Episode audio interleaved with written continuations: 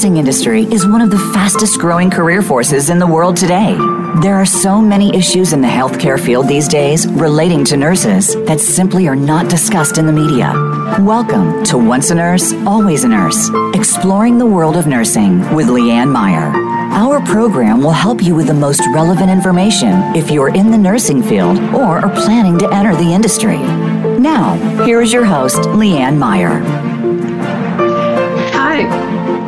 Hi, this is Leanne Meyer. Welcome back to our weekly look at nursing. And thank you again so much for sharing Once a Nurse, Always a Nurse with your friends, family, colleagues on Facebook and LinkedIn. I'm hearing more and more feedback from people that they are delighted with this and excited to have this opportunity. So um, I'm really happy about that. Today, um, we're going to continue uh, to hear from more and more people um, and more and more ideas. So if you have ideas, please, please let me know what they are. Uh, today, we're discussing nurse entrepreneurs. And I have two guests with me. I'd just like to give kind of a, a background here one thing you can always count on nurses uh, for is great ideas, right? So most of us are problem solvers and proud of it when I think of all the wonderful product ideas I gave to the furniture formula, instrument representatives, all kinds of different people, I could have retired uh, several times over.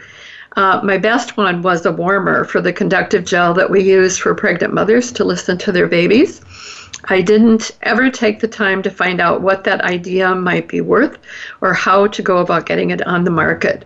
But fortunately, I have two people here today with me who uh, did follow through, and they now have some amazing products that they can now sell. So I have Jennifer Krispi connected with me. Um, I, I guess we met through LinkedIn. And then we just hit it off as soon as we started talking to each other. It was like old friends. And she knew of my second guest, Patty Long, who also feels like a long lost friend. Both are here to talk about the process of getting their great idea to market. So we're going to start off with uh, getting to know them each a little bit. So Jennifer, can you say a little bit, uh, share a little bit about yourself? Yes. Hi, hello. Uh, my name is Jennifer Krispi. I'm a, a registered nurse certified in obstetrics. Uh, I've been at the bedside for over 30 years, and I'm also proud to say I am a certified childbirth educator, uh, teaching classes in our community for uh, just about 20 years, maybe a little longer. Great. And then my second guest, Patty Long. Could you introduce yourself a little bit? Tell us about yourself. Yeah, I'm Patty Long, and uh, I've been a nurse for 40 years. Uh, I started in surgical nursing and went quickly to obstetrics, which is where I wanted to be. Worked um, close to 38 years in OB, and um, presently just retired after 40 years of nursing what a great thing to be able to say that you can, after all of that that uh, great effort and uh, wonderful experiences, that you get to take a deep breath. Eventually, I heard, I heard you're not breathing deeply yet. so um, not quite. no. So Jennifer, can you tell us a little bit more? Go into a little more detail about what brought you to this point in your life, kind of um, your your nursing steps uh, in uh, a little bit just share what you want to share with us. Of course, yes. Um, well, I, I I'm going to go back to my senior year of high school. Um, in my late 70s, I was enrolled in a program called DCT, Diversified Cooperative Training. This was, of course, back in a, a rural town in Ohio, and uh, you were able to take uh, your regular classes uh, in your senior year, but then the other half of the uh, the school they you could go and volunteer or get involved with a career of maybe of what you find um, interesting. And I was always wanting to care for people, and and I thought nursing would be a great great thing to go into. So um, I did that in my senior program, uh, senior year, and then. Um, I joined the Army of all things after I graduated and got my uh, LB, LPN or LVN license. And from there, I moved back to Ohio and had an opportunity to work at a freestanding birth center as an LVN. Um, and it was all staffed by midwives, and I just was in awe of how they care for the family and and their uh, supports and uh, just knowledge of, the pregnant woman. And I thought that would be something I would really really love to do. Um, at the time, there was a, quite a waiting list in Ohio to get into the nursing program. So I ended up moving to Arizona, and I got my nursing degree. And um, after I graduated, I said, now my husband, but back then not, uh, we decided that we were so close to California, let's give it a try. And so we packed our bags and uh, came to California, where I've been um, working at a, a birth center, a local hospital here in obstetrics, and um, wanting to get into that midwifery program, but found out we were expecting our first child. So uh, was put on the back burner for a long time, midwifery, but I think that back burner is is now turned off. I'm uh, I'm just love being a bedside nurse at this point in time. So. Well, you kind of got the midwifery midwifery training in person in your own uh, in your own baby.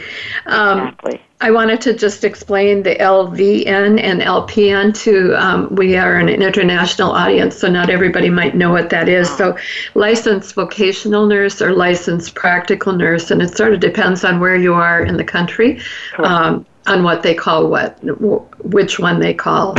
Um, so that's great. Um, Patty, share us with us uh, your journey up to this point.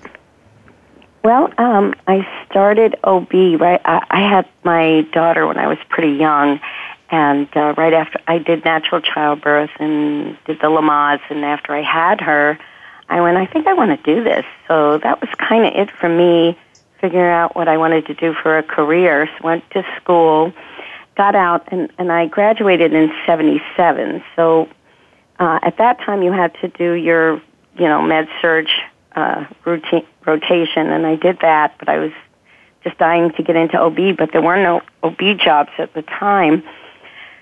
So I kind of um, went over one day to the OB department and got on my knees and begged the nursing director there to um, hire me. They had no position, so I said, uh, well, surely people get sick, people go on vacations, and at the time there were no per diem positions, so I was kind of creating this per diem position before they actually had them, and she actually took me on, and you know, once you get your foot in the door, a lot of times it opens up, and there was no turning back for me. That's pretty much all I did. I did, I do do a little bit of parish nursing here in Santa Barbara. I've been doing that for gosh, about 15 years, but part, on a very part-time basis.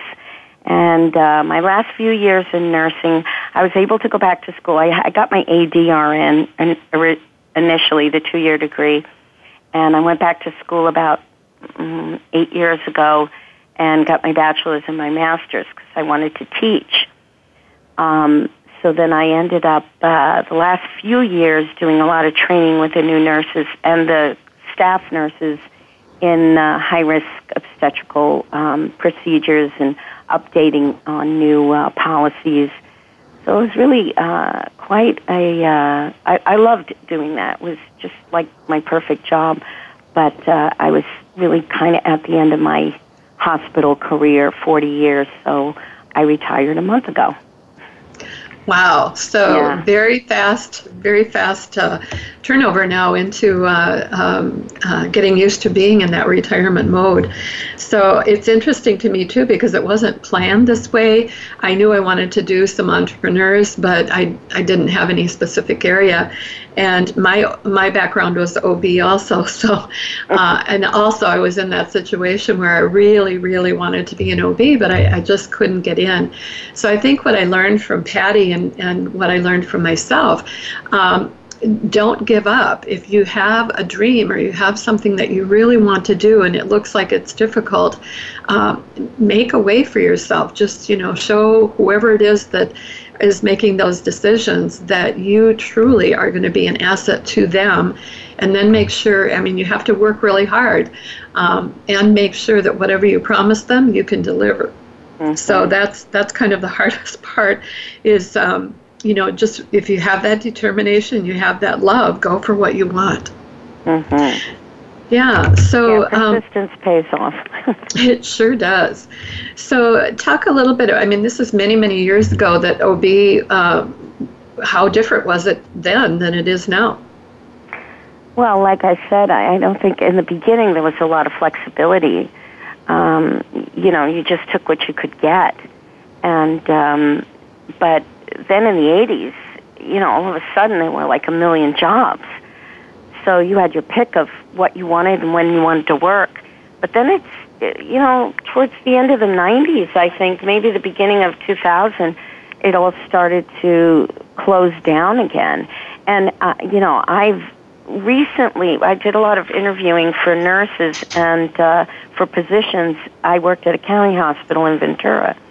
And uh, all we were getting were new grads. And for the longest time, you know, you felt so bad, but you had to say no. But um, all of a sudden now, I think the baby boomers like me are retiring, and the new grads are getting hired. We just hired a slew of new grads, so I think there's a real trend. But when the market does get tight, you've got to, you know, find different ways to get your foot in the door. It's really a lot of it's just getting your foot in the door. Like it may not be a full time position initially; it might just be per diem. Just take mm-hmm. it because then you're online for the next one and you're going to especially the new grads they're going to be getting the training they need to make them more desirable even if they don't end up at the hospital they initially started at right. Jennifer what do you think about how things have changed? Um, not necessarily just the jobs but in ob well go, go with the jobs. How is it different now to get a job in ob than what it was when you first started? Oh, I, I believe absolutely. Now, you know, and I think a good idea that you, they want at least minimum six months med surg training that would then, you know, give you your basic knowledge and tools so you can work in more specialty areas. So uh, for me, I, I had some of it, but it was didn't seem to be a real requirement to get into OB.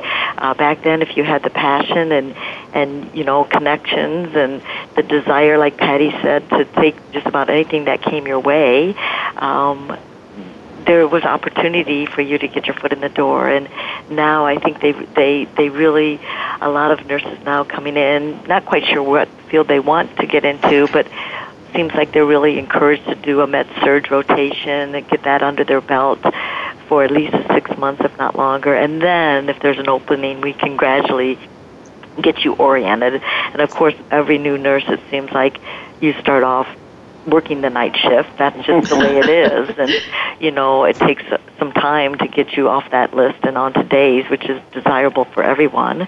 Um, so yeah, things in that department and, and how it's evolved has certainly has certainly changed, and um, I get people asking me quite a bit. You know, when am I when am I going to retire? And honestly, I have to say right now. Um, it's not in my future. Um, because I really still find the the love and the passion for taking care of the families and teaching the classes is still a um, a big draw to me, and uh, they're going to have a hard time getting me out of that hospital. I think the only thing that I struggle with right now, which we didn't have back when I first started, with the long twelve hour shifts. Yes. Um, we did the three eight hour shifts, you know, the morning shift, the afternoon shift, and the evening shift. And that, I think, has gone pretty much by the wayside. We have pretty much just 12 hour shifts now 7 a.m. to 7 p.m. or 7 p.m. to 7 a.m. So um, yeah. they're long, long days. I think I, I, wanted to clarify a little bit too for especially people who are not in nursing yet. Um, I remember being so disappointed too to not be able to just go right into OB, which is, you know, uh, from the first time I saw a delivery, that I, I was hooked. That was it. That was what I wanted to do, and I was in love.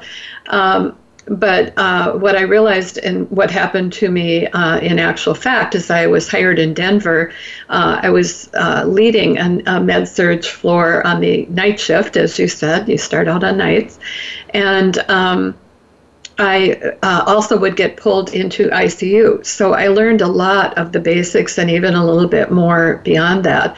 But I found when I was finally able to get into obstetrics, it helped me so much because some of those same things that come up in you know just basic care and especially you know different things with ICU care can happen in uh, delivery too.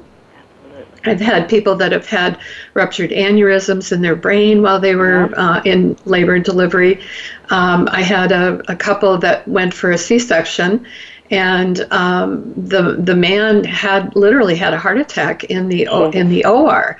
That was when we were first having uh, men come in with their wives uh, to see the delivery of their baby by C-section, and we of course thought he fainted, and then realized, oh my gosh, he didn't faint. He he had a heart attack. So we were taking care of three patients simultaneously, and I was so grateful to have the experience that I'd had previously. So. Um, mm-hmm and I think that probably holds true for just about any specialty area.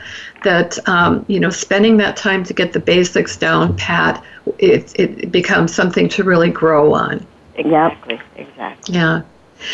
Um, I think we're going to uh, take this as a break point here, and um, uh, I would, when we come back, I want to hear about what you, you know, what idea you came up with, and what was some of the process you had to go through to be able to uh, invent something and have it go to market. So. Um, we you are listening to once a nurse always a nurse if you're just uh, coming in and we're talking with two uh, nurse entrepreneurs jennifer krispi and patty long and uh, we will be coming back shortly.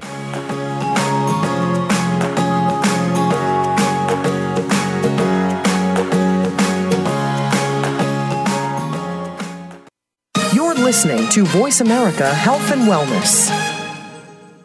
Now there's a new destination for video content VoiceAmerica.tv. Just like our radio channels and so much more. Voice America Variety, Health and Wellness, Business, Sports, Green Talk, Power Up Motorsports, and Seventh Wave Network now have their own video channel components. Plus, check out exclusive programming, including movies, music, educational courses, science and history, current events, and short features. High definition, premier quality programs available 24 7. VoiceAmerica.tv. If you think you've seen online TV like this before, let us surprise surprise you.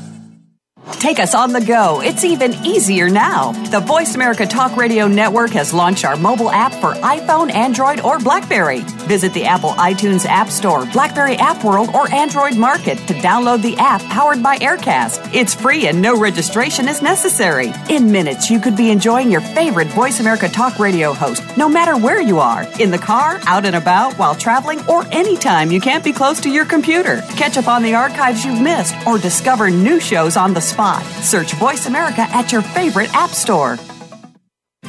Tune in to the Voice America Variety channel on the Voice America Talk Radio Network. Voice America Variety broadcasts a diverse array of topics, reaching a global community. Our experts come from all walks of life, and the topics they discuss are everything from current events, arts and entertainment, leadership, parenting, relationships, self improvement, career advice, and a variety of other topics. Check us out today. You're sure to find something of interest. Voice America Variety. Talk on today's hot topics. A fresh look at today's health. Voice America Health and Wellness.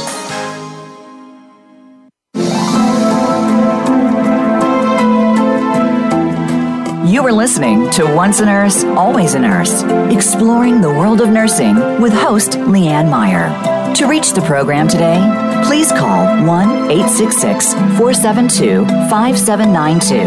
That's 1 866 472 5792. You may also send an email to Leanne Voiceamerica at gmail.com. Now, back to Once a Nurse, Always a Nurse.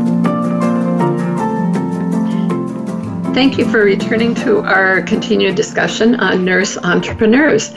And uh, Jennifer Krispi and Patty Long are with me. Both of them uh, have uh, been working in OB, which is my background also. So it's been feeling like kind of old home week here.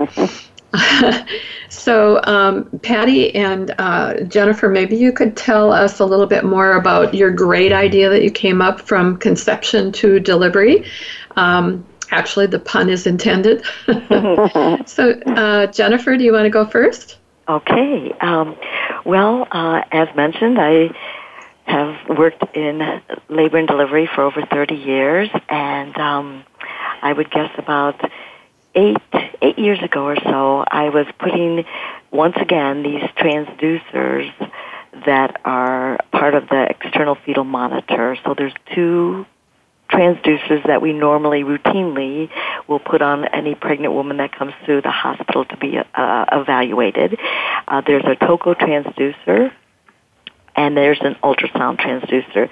The TOCO transducer actually goes on the top of the uterus and it, there's a sensor underneath that detects any kind of uterine um, muscle activity. And then there is an ultrasound transducer that is placed either over the fetus, I call passenger, uh, uh, front or back, and that uh, sends this ultrasound signals to the heart rate and then gets recorded on the monitor as and you get an audible as well. And so this is pretty standard and became very standard in the late 70s in all the hospitals across the USA um, the transducers that actually go on the woman's body really had not evolved over years. The machine itself has, and so initially the machine would only pick up heart tones and uterine activity, but now you get blood pressure readings and you get uh, um, oxygenation levels and heart rate of the mom, and so it does a lot more things, the machine. But these transducers still remain hard, rigid, flat, and quite uncomfortable for a soft, round, pregnant belly. And so as I was placing these transducers on once again, I said there had to be a better way. This is just uncomfortable for her. It's tedious for me. I'm how how can anyone think a flat hard transducer is going to do anything on a round soft belly? So I said there had to be a better way. And so I began in 2008 thinking what can I do to make this better for the pregnant woman and easier for the provider. And I came up with this idea.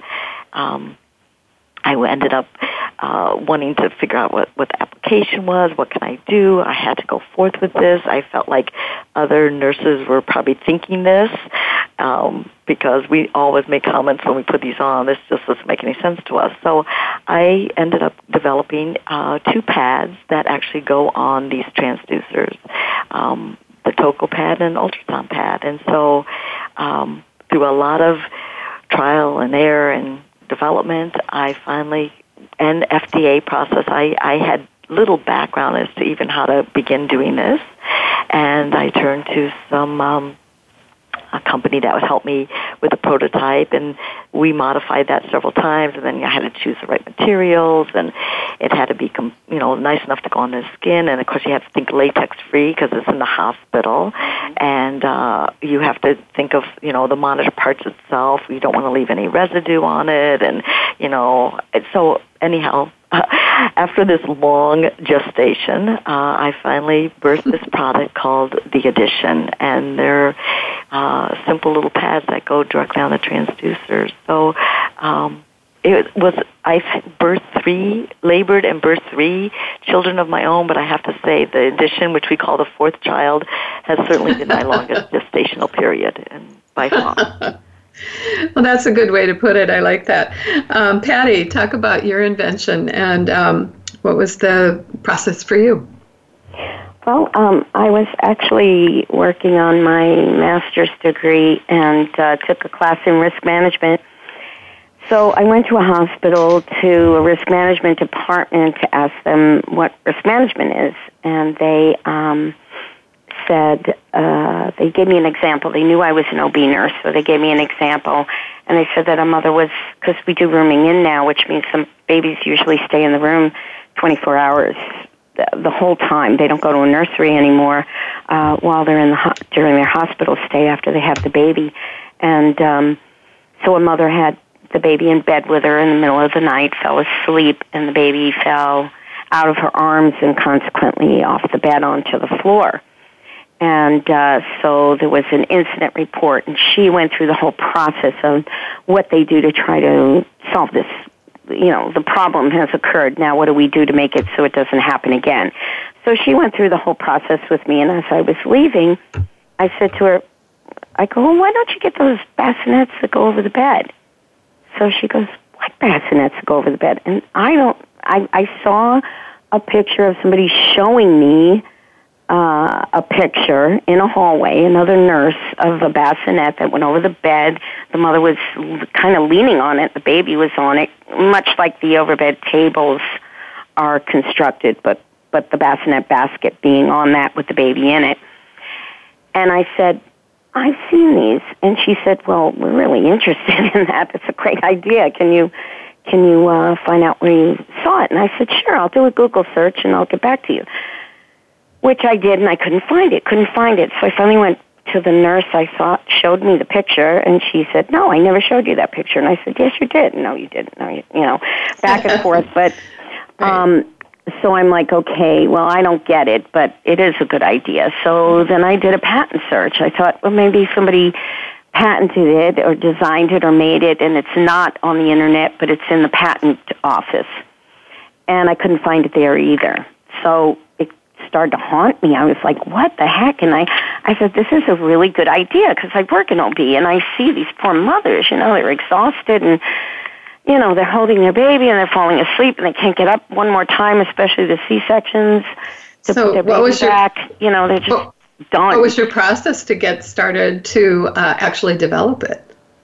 Well, I, I finally said, okay, fine. Uh, I tried to give it away for a while, and people would just look at me like, yeah, I called certain companies, and they're like looking at me like I didn't know what I was talking about because nobody really grasped the concept. So finally I said, all right, I'll do it myself.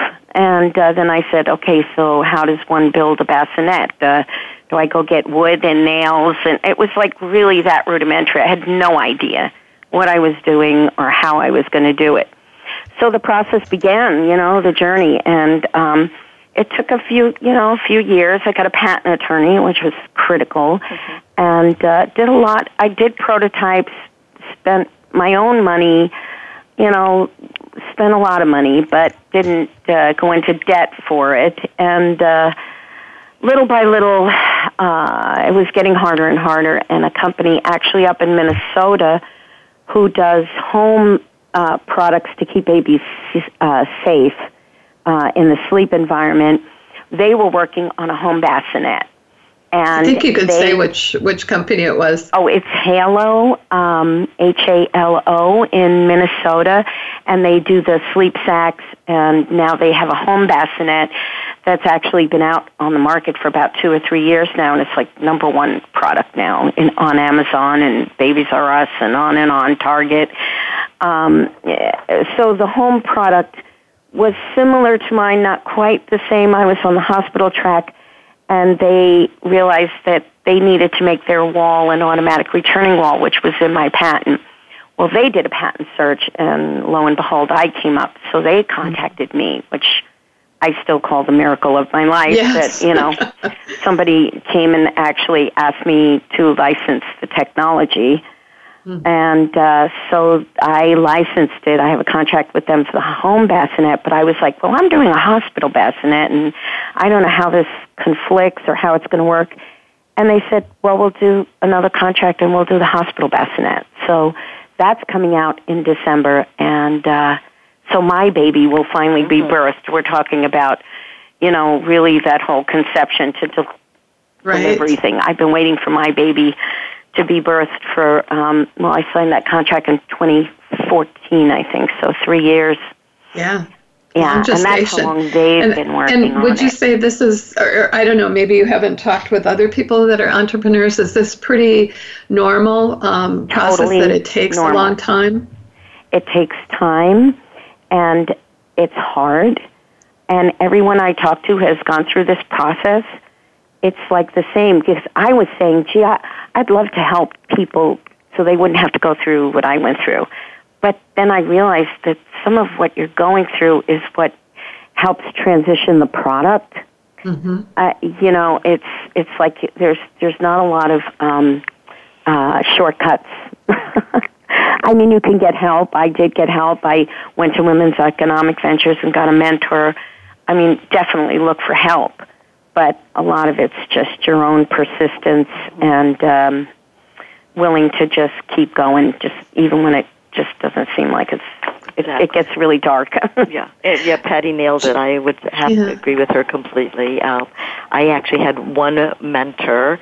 Uh, he lived in Ohio. He's a friend of my father's, and I took some great advice that he had given me about how investors and things like that. But other than that, actually talking to somebody, this journey has, and my family, of course, have been very supportive. Right. But this journey has been pretty much on me. Um, you know, and and it, it it like Patty says, it can be it can be kind of lonely and dark at times. you just wish you had somebody you could what, share with because.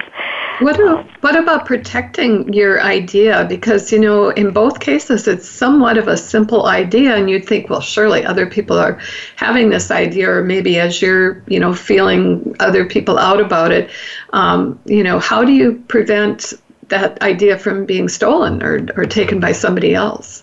Well, this is Jennifer. For for me, it was merely um, filing. You know, like Patty said, getting a good uh, patent attorney, and mine because it was a medical device uh, going on, uh, going in the hospital. I needed to. Um, find a medical patent attorney, which I was able to locate one, and then from there, filing the patent and real specific on what I wanted on the patent. And then I also had to go through um, the FDA process because it was a 501 pre-market. In order for me to be a business to sell the product, I had to go through, navigate through the FDA. And if you've even gone onto their website, um, it w- the moment I looked at the website, I said, "There's no way I'm going to be able to do this correctly. I need to hire a, a team mm-hmm. to help me with this. So that, for me, I ended up getting my um, uh, FDA approval in 2010, but didn't get my patent until 2013. So for those three years, I didn't do a whole lot in the way of marketing, even though I had yeah. to okay with FDA because just as what you said, Leanne, I was I was really concerned that someone's going to take this idea and run right. with it. And so I was very, you know, any kind, anytime I had any kind of talk with anybody, I always had them sign a disclosure protecting myself and my product and and then, of course, once I got my patent, it was happy days are here again. I thought it would be so, yeah. you know, this is great. But then now the other step, you know, marketing it and getting it out there and, you know, getting the, the buzz spread about this product. It's, it's, um, it's it's you have to be very patient. That's all I have to say. Yeah. For my product, I just have to be very patient and um, yeah. Um, and persistent. Um, uh, Jennifer, persistent. you've mentioned the FDA a couple of times. This is an international show. Could you explain what the FDA is? So, because of my, um, so my my product goes actually on a medical device, and I needed to confirm conform with the Federal Drug Administration that my product isn't going to interfere with what the machine was already designed to do, that it was only going to complement it, that there was not going to be any concerns, that the labeling was going to be okay, that um, there was a, a quite a list of things, but I needed to be compliant because it is a medical designed product to be used in the hospital, it had to go through this Federal Drug Administration. Um, okay. Which, and that's really good. we all want to no make sure that, that, whatever is being used is um, is going to be safe for you know safe product for the people that are, it will be used on. So that's Correct. a good thing.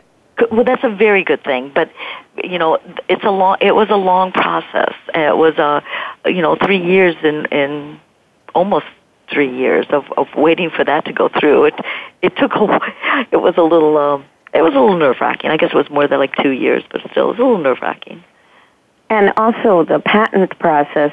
It's very interesting because uh, what, uh, what I did originally, you do a provisional patent, which is very inexpensive. Mm-hmm. It's only a few hundred dollars, and it kind of puts your thumb on it for and gives you a year to get the uh, the actual patent done up correctly. And um, so uh, after that, when we submitted the patent, we submitted in 2010, I think. And the amendments, you got to go back. Yeah. Well, I didn't yeah, have yeah. that for some reason, but but I submitted in 2010, and I'm telling you, the patent office didn't even look at it for almost at least close to three years. Wow. Before, that's how backlogged they are.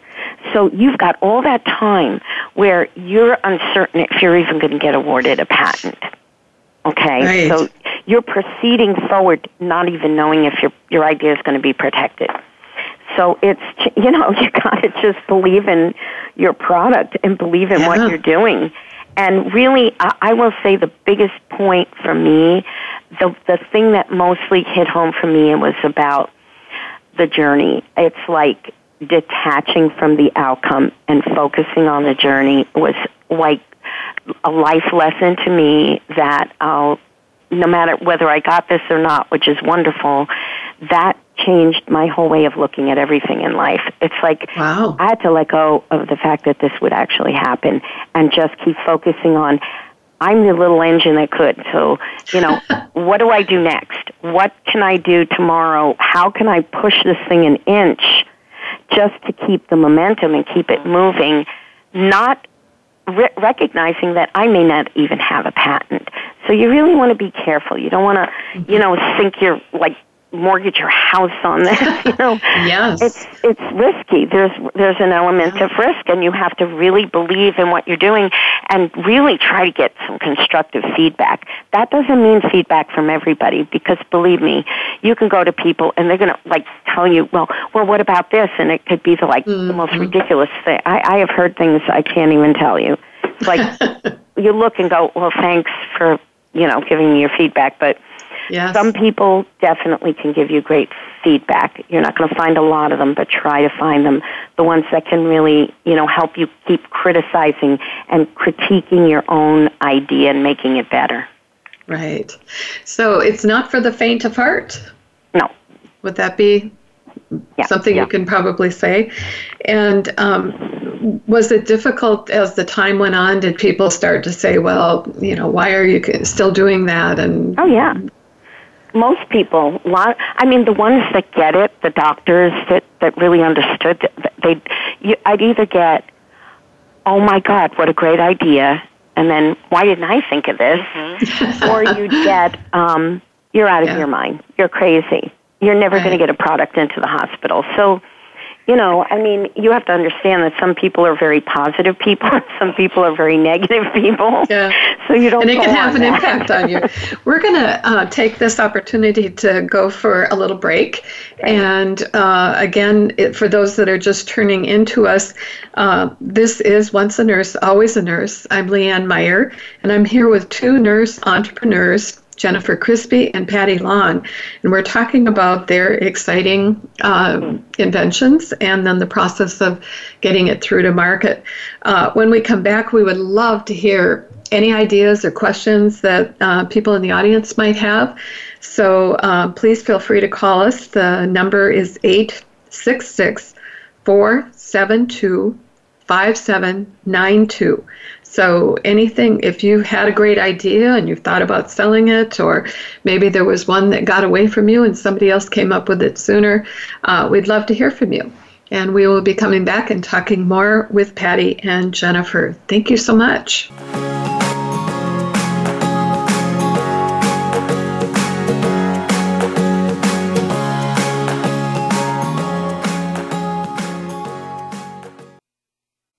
Your life, your health, your network. This is Voice America Health and Wellness. The Voice America Live Events channel is here now to showcase your corporate, individual, or organization's live event. Visit voiceamerica.com forward slash live events to see all of our past live events and find out more. Whether it's a multi day conference, special speaker, or single day event, we've got everything to make your event a success. We can do a few hours or a few days. For more information about taking your event to the next level, call Jeff Spinard at 480 294 6417 or email info at voiceamerica.com. Again, that's Jeff Spinard at 480 294 6417 or send us an email to info at voiceamerica.com. Voice America is where you are and where you want to be. Join us around the globe as we broadcast live from some of the most interesting events available. Don't forget to view all our live events, including on demand access to past events that you may have missed by visiting voiceamerica.com forward slash live events. Have you friended us on Facebook yet? Why not? Just go to facebook.com forward slash voice America or search for the keywords voice America. Once you are part of our Facebook network, you'll receive daily messages about what's happening with our shows, this week's featured guests, and new happenings of the Voice America Talk Radio Network. And you can add your voice to the always active discussions on our wall. Just go to facebook.com forward slash voice America or search for Voice America. Have you had a chance to check out Voice America's online magazine and blog, Press Pass? If you love our hosts and shows, check out articles that give an even deeper perspective, plus topics about health and fitness, movie reviews, philosophy, business tips and tactics, spirituality, positive thought, current events, and even more about your favorite host. It's just a click away at vapresspass.com. That's vapresspass.com. VA Press Pass by Voice America. All access, all the time. Opinions, options, answers. Voice America Health and Wellness.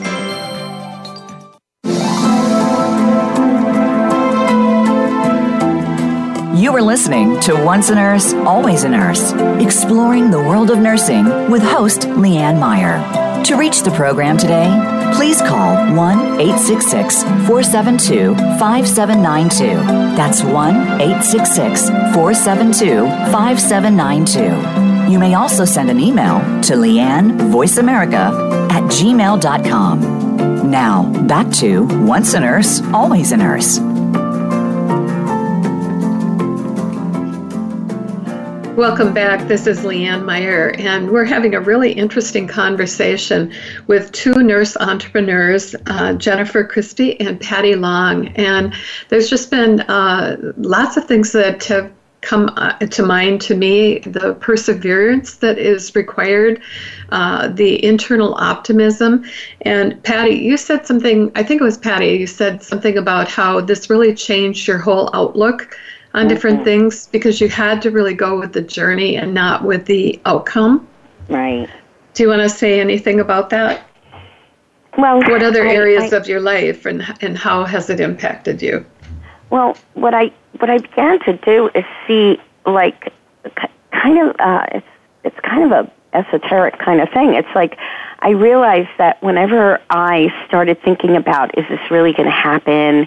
Will I make money? It, am I going to be a success at it? I'd start to get anxious. And then when I said, okay, let that go, and what do you need to do today? What What's next on the agenda? What who do you need to contact? What drawings do you need to do? Do you need to go to the uh, hardware store and start looking at springs again or something? then the, that like that peace, that kind of inner peace would come back. And so I kind of used that as my barometer. It was like, you know, uh, you sensing in and seeing that you really, when you start just thinking about the outcome and what's going to happen and what could happen, and that anxiety comes, it's just not a good place to be. So it really kind of, you know, just taught me a lot about myself and sensing in to how you're feeling and respecting that and and really um, listening to that inner voice and listening to your feeling and and letting yourself feel things and and ma- being aware of it like the observation is such a huge thing that a lot of times we just go along so unconsciously, you know, and we're mm-hmm. feeling this way and that way, but we're not really getting that awareness that you need to kind of master that stuff, mm-hmm. if that makes sense. I don't know, that's kind of my my Jennifer, philosophy that came out of this. Jennifer, has that been an experience for you, or some other kind of bigger um, understanding come out of the process that you've gone through?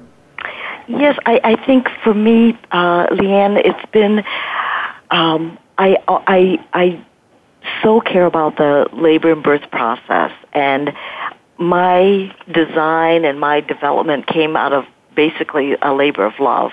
Um, and so out of that labor of love, I was able to develop these pads. And originally, I made it wanted to make it nice for the the the pregnant belly, just to make it more comfortable. But in the process of that, I actually learned that uh, the Toco pad improves the appearance of contractions, which has been huge for myself as well as, uh, you know, women now are, are being monitored, a little larger BMI, or the preterm woman that comes in for contractions, you can't see contractions, and I know nurses do all kinds of things to improvise. Uh, they use an alcohol pad, they use all kinds of things under that pressure sensor to get a better tracing of contractions. And my pad does that. Very simple, very easy, very comfortable. And then the ultrasound pad too. I, you know, found that it just amplifies that uh, fetal heart tones. You get a more continual tracing. There's less improvising because we all do it. We all have our little tricks and uh, up our sleeves on how to get a better connection of that uh, ultrasound on her belly. We use rolled washcloths or other objects to get that right angle, and I've sandwiched that into my product. So for me, it's just comes natural to use it, and I continue to use it out of love and focus it on the love. And now I see it's more than just the comfort. It's all these other things that have come uh, to the surface, and um, now that's what's motivating me to keep going on with this as well because I see good results come out of it. And um, so it's still the journey, and there's, yes, there's days where I'm feeling like, oh, you know, can't more hospitals be using this? But I just have to be patient with myself and just every day when I'm not doing my 7 to 7 shift, I am on that phone and LinkedIn and, and just marketing it because the reality is it's it's me, and I just have to keep moving forward with it. So, um, and I really like my product. I use it every time I'm at work. So. well, that's definitely a great marketing tool right there. Is that if you can say I'm using it. Sometimes yeah. I think I used to wonder sometimes uh, when I would be in OB and uh, various things would come around. I remember when some of the first um, I think I'm not sure if it was Hillrom that uh, came up with some of the beds that were specifically for labor and delivery, and so the ones where the bottom of the bed came away or could go down, and those mattresses were so hard and so uncomfortable. And you think, you know, yeah, they took the the whatever criteria that somebody told them, and they built it, you know, the way that you'd want to do that. But once you've delivered and you have to sleep in that bed, it was like, forget it. So what I found was that um, uh, I was talking to some of the the salespeople and telling them, you know, you, this bed has to at some point be able to transition to a, a post uh, partum or post uh, delivery bed. And uh, so, sure enough, pretty soon they started coming around with these uh, elasticized, um, mm-hmm. kind of mm-hmm. like a, a thicker pad that was um, more comfortable or allowed the bed to be more comfortable for the mom. So I just thought how often we do that. We give away our great ideas and we don't even think yeah. about doing anything with them ourselves. Yep. So if you could, um, what what would you say to somebody who's tossing around an idea and trying to figure out what to do? What what would you say is the most important thing for them to know? Well, I think uh, if you have that passion, if you know that out of your passion you can change and create something, then um, go for it. You know, go for it. Uh, have your support people lined up. Have your your uh, idea and, and make sure you protect that idea, and then just learn patience because that's what it's going to take. Um, I remember mm, on many occasions, I think my attorney, my patent attorney, was going to like drop me from as a client because I kept asking, you know, so when I get my patent, can I do this and this? And he was like, this is going to be an uphill battle. Mm-hmm. Like you just slow your roll down, lady. And I was already seeing, you know, my my product in every hospital across the USA, so I had that vision. Uh, but I, you just got to be patient. You just have to be patient, but you also have to be smart about it, and you have to. Uh, know who you're talking to and protect yourself. Uh, I think that's really important as well. Yeah. And I want to interject. Uh, when I first started, I, I contacted a medical design um, prototype company who wanted, I don't know, $50,000 to do a prototype, which I didn't have. But they did say to me that their best ideas in the medical field came, the most successful ideas came from nurses. And that was very encouraging to me, and it made sense because we're right there at the bedside. Uh, I also talked to another contract attorney who told me that when you come up with a really good idea, you have a two year window of opportunity before somebody else will come up with it. And I have seen that happen. So if you do come up with an idea and you really feel like it's a good idea, for a few hundred bucks, you can do the uh, provisional patent, which at least gives you that year to get your money together and find a good patent attorney. And that's the second thing I would say. You're, the patent attorney's everything. I mean, not everything, but they are so critically important. You want a really good patent attorney because that's really all you have. You don't, you know, uh, your patent is your intellectual property, and without that, you don't have anything. Agreed. One of the things I kind of was hearing you say too is the risky aspect of this. Um, sort of be very careful what you're risking. So you had said, you know, you could have put in fifty thousand dollars on coming up with a prototype, and of course you didn't have that. So if you'd mortgaged your house and something went wrong, or you know, who knows what, um, it affects not only you but your whole family. So do you want to either of you say anything about that? I do. Uh, one of the things um, I made prototypes, and um, pr- your product is going to change over the course of time. I, I can't even tell you how many changes I made to it. So when you're building prototypes that are very expensive, you know, you build this thing, you spend thousands of dollars, and then you're like, oh no, this won't work. Mm-hmm. Oh God, that's not good. So as much as you can do with a pencil and a piece of paper, line draw, line draw, line draw. And what I noticed is that, at least with my product and a lot of other products, it's going to start out very complicated, and the more you change, the changes you make usually make it simpler, look simpler, more streamlined. It's like the ice skater that makes it look so easy, but they've been practicing for 20 years. Um, you know, the more you do it, the actually simpler it's going to get. So try to do as much as you can with pencil and paper and as minimum as you can possibly get away with without doing prototypes.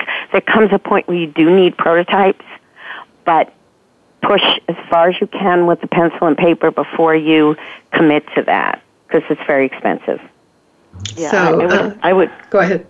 I was just going to say for myself, um, you know, when I finally came up with that original prototype, um, there's a minimum amount that they want you you have to purchase. You know, so you purchase these minimum amounts, and then you're hope that it's going to work out. You don't even know sometimes. I remember my first 25 I sent off to New York with a hope and a prayer that it was going to work. I had I was tested, it I was told it was going to work, but I actually hadn't really had too much of an opportunity to use it before I actually got it out there.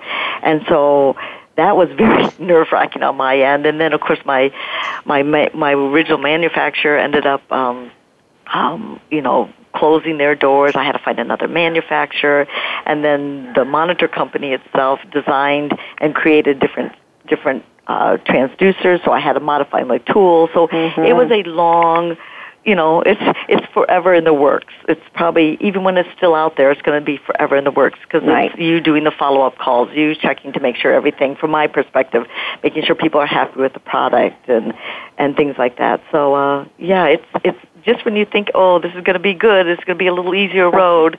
No, it doesn't happen. Well, it but it's sounds still a like lot of this- fun. I have to say, we still I think Okay, I can good. Both Patty and I, it's it's been a fun journey. Yeah, it's been really um, amazing to do something out of the, so out of the um, realm of bedside nursing. Uh, I have to say, like when I did focus on the journey, like I was talking about, to be sitting there with, you know, uh, an engineer and going over things like springs and things like that, it, it really felt great. It was like so fun. It's like, look at you. I'm sitting there thinking, look at you. You know, look at you doing this. It, it's So such a great being- feeling if you really proud just of get into that process. Yeah. It's very exciting. I hate to tell you too, but we're at the end of our program here. It's gone so very fast and it's been so No interesting. I am so glad to be able to talk with both of you and I really appreciate you. So if you're just coming in on the end of this, do come back in about 24 to 48 hours and listen to our podcast. I think you'll really enjoy it. So, um, uh, again, I just uh, feel like this has been uh, informative for me, and I hope for the people who are thinking about coming up with some great new ideas. I have to laugh here too because I've been promising a show on men in nursing, but I. Uh, it seems like there's always been something that has come up with it, but I am so hoping that will actually happen this coming Monday. So I will be joined by Sean Waldron, John Nelson, Michael Graham, and the three of us will discuss uh, aspects of what attracts men into nursing and what they would like to see in nursing that acknowledges their special needs preferences and benefits and so much more. So please do tell your friends, listen to the podcasts of previous shows, encourage anyone you know who would be interested in sponsoring this show to continue this discussion thread between nurses. So thank you for your continued interest, and I look forward to talking with you again in a week. Thank you. Thank you for listening to Once a Nurse, Always a Nurse, exploring the world of nursing with your host, Leanne Meyer. Be sure to join us again next Monday at 10 a.m. Pacific Time and 1 p.m. Eastern Time on the Voice America Health and Wellness Channel. Have a productive and insightful week.